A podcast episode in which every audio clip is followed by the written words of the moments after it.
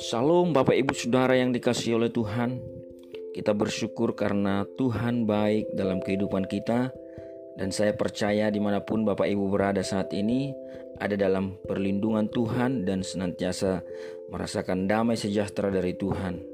Bapak Ibu Saudara yang terkasih Pada hari ini kita akan kembali merenungkan firman Tuhan Tapi sebelumnya mari kita berdoa.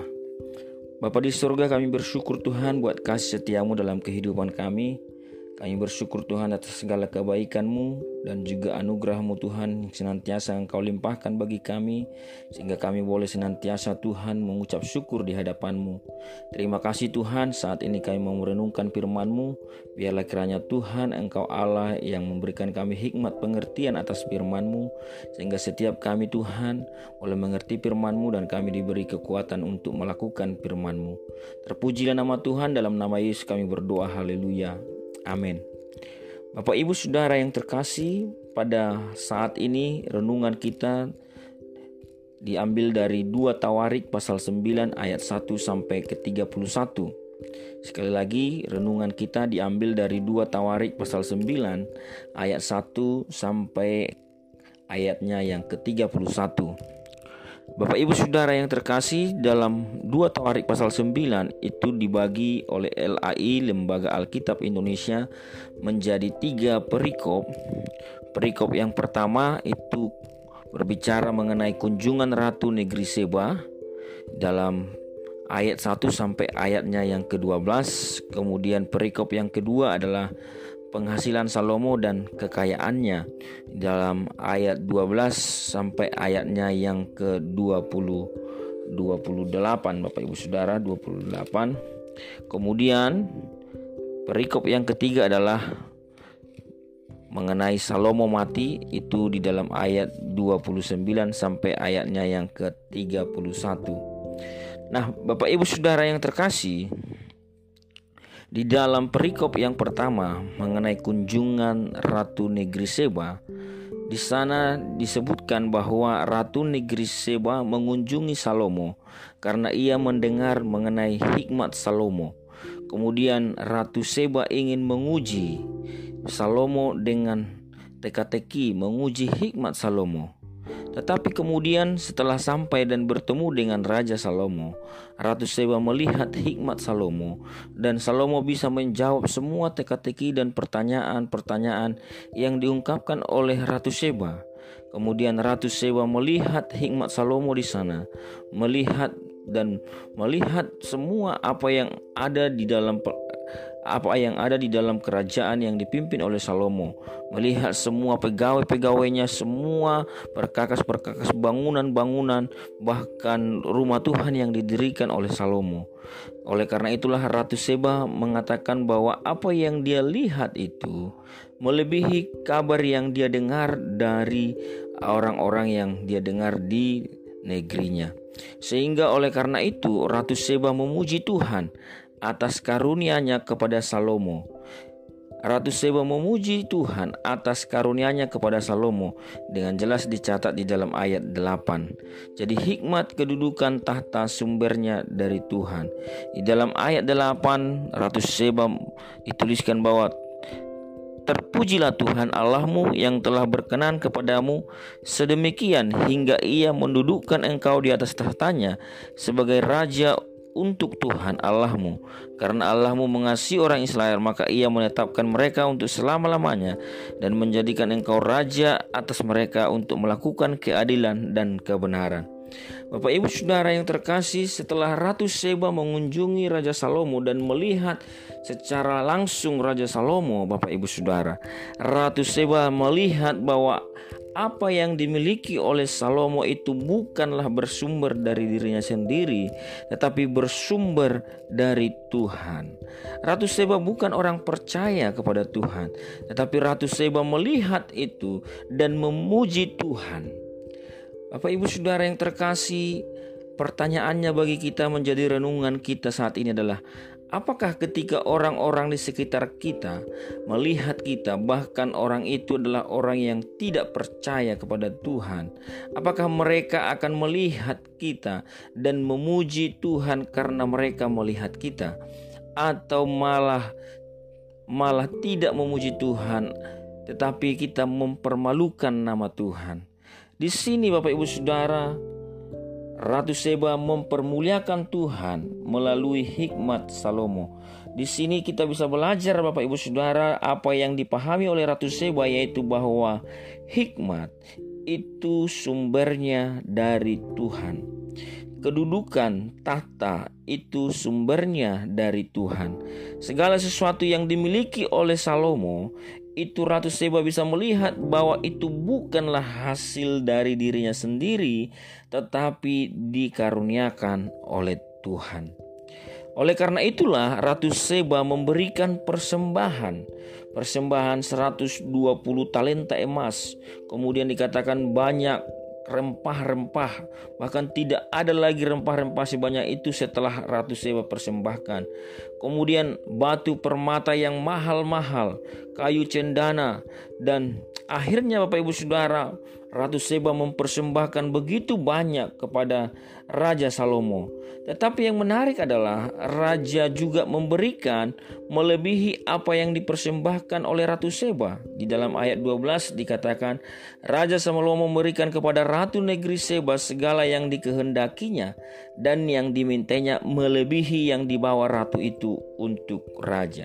Di sini Salomo menunjukkan kemurahannya bahwa apa yang diberikan oleh Ratu Seba itu memang betul banyak sekali, tetapi Salomo tidak kalah dengan itu. Dia menunjukkan kebesarannya bahwa dia juga memberikan yang lebih lagi dari persembahan yang diberikan oleh Ratu Seba.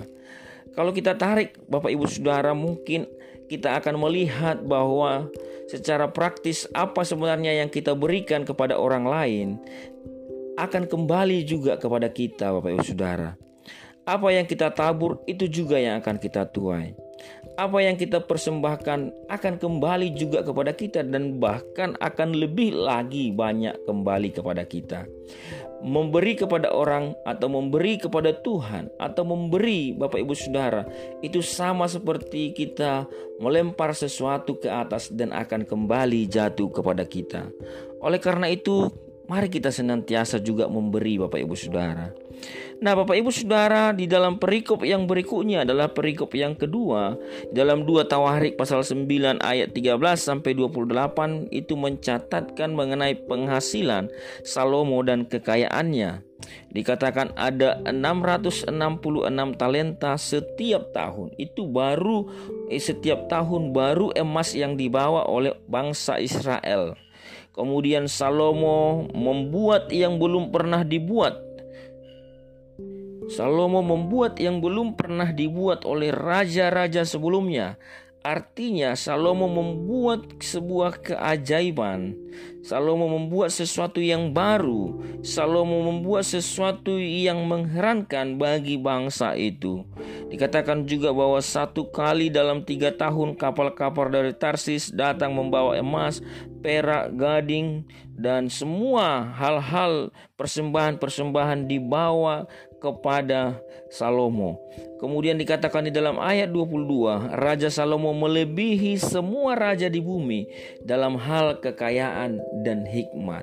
Di sini kita bisa melihat Bapak Ibu Saudara bahwa penulis Tawarik menunjukkan bahwa Salomo tidak ada lagi yang menandingi kemuliaannya dibanding raja-raja di dunia melebihi semuanya dan di atas semuanya melalui hikmat dan kekayaan yang dimilikinya. Di dalam ayat 3 kemudian ditegaskan oleh penulis uh, Tawarik Bapak Ibu Saudara di dalam ayat 23 bahwa hikmat itu ditaruh Allah di dalam hati Salomo. Dikatakan di sana di dalam ayat 23 bahwa semua raja di bumi berikhtiar menghadap Salomo untuk menyaksikan hikmat yang telah ditaruh Allah di dalam hatinya. Kembali Bapak Ibu Saudara bahwa hikmat itu sumbernya adalah dari Tuhan. Hikmat itu adalah sumbernya adalah dari Allah. Oleh karena itulah di dalam Amsal juga Amsal pasal 1 ayat 7 dikatakan takut akan Tuhan adalah permulaan pengetahuan. Takut akan Tuhan adalah permulaan pengetahuan. Jadi Bapak Ibu Saudara yang terkasih, hikmat itu kembali ditegaskan bersumber dari Tuhan. Oleh karena itulah raja-raja bangsa-bangsa membawa persembahan setiap tahun kepada Salomo, kepada Raja Salomo karena mereka ingin menyaksikan hikmat yang diberikan Allah kepadanya. Oleh karena itu Bapak Ibu Saudara mari kita senantiasa datang kepada Tuhan dan meminta hikmat daripada Tuhan. Karena hikmat inilah kita akan tahu membedakan mana yang menjadi kehendak Allah dan mana yang bukan. Bapak Ibu Saudara yang terkasih tetapi kemudian di dalam pasal yang 9 ayat 29 sampai 31 itu berbicara mengenai kematian Salomo.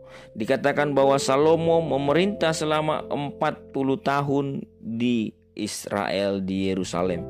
Bapak Ibu Saudara yang terkasih, sekalipun Salomo dengan begitu kemegahannya, sekalipun Salomo dengan begitu kebesarannya, sekalipun Salomo dengan begitu hikmat yang luar biasa, tetapi kematian juga tidak terlewatkan dari Salomo. Oleh karena itu Bapak Ibu Saudara kematian itu adalah sesuatu yang pasti Kematian itu adalah sesuatu yang akan datang bagi setiap orang tidak terkecuali maupun dia raja, maupun dia kaya, maupun dia berhikmat, ataupun dia dekat dengan Tuhan. Tetapi kematian itu adalah sesuatu yang pasti. Tetapi yang menarik adalah bahwa Salomo dituliskan memerintah selama 40 tahun. Salomo dituliskan memerintah selama 40 tahun lamanya dan dia dikuburkan bersama-sama dengan nenek moyangnya di kota Daud ayahnya dan kemudian dinyatakan Rehabeam anaknya menjadi raja menggantikan dia. Sebenarnya di dalam akhir tulisan mengenai kisah Salomo ini penulis Tawaris secara khusus tidak mengangkat apa yang menjadi dosa daripada Salomo, apa yang menjadi kesalahan daripada Salomo, tetapi lebih kepada apa yang menjadi apa yang menjadi hikmatnya, apa yang menjadi kemuliaannya, kebesarannya. Oleh karena itu Bapak Ibu Saudara yang terkasih, ada hal-hal dalam setiap pribadi yang bisa saja salah tetapi ketika ia mengakhiri hidup di dalam cerita hidupnya, maka sesuatu yang baik dinyatakan baginya. Bapak Ibu Saudara yang terkasih, demikianlah renungan yang dapat kita dengarkan pada saat hari ini Bapak Ibu Saudara, yaitu hal yang menjadi fokus kita adalah bahwa hikmat, tahta, kedudukan semuanya adalah bersumber dari Tuhan. Dan apa yang menjadi hidup kita akan mencerminkan sehingga orang akan memuliakan Allah melalui kehidupan kita. Oleh karena itu, mari senantiasa kita senantiasa memiliki hikmat seperti apa kata Amsal, takut akan Allah adalah permulaan pengetahuan. Terpujilah nama Tuhan, mari kita berdoa. Bapa di surga kami bersyukur Tuhan buat kasih setiamu, bersyukur buat firmanmu. Biarlah kiranya Tuhan engkau Allah yang akan terus Tuhan memberikan kami kekuatan.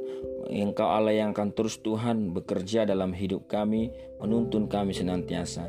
Terima kasih Tuhan berkati setiap kami yang sudah mendengarkan renungan ini. Terpujilah namamu Tuhan di dalam nama Yesus kami berdoa.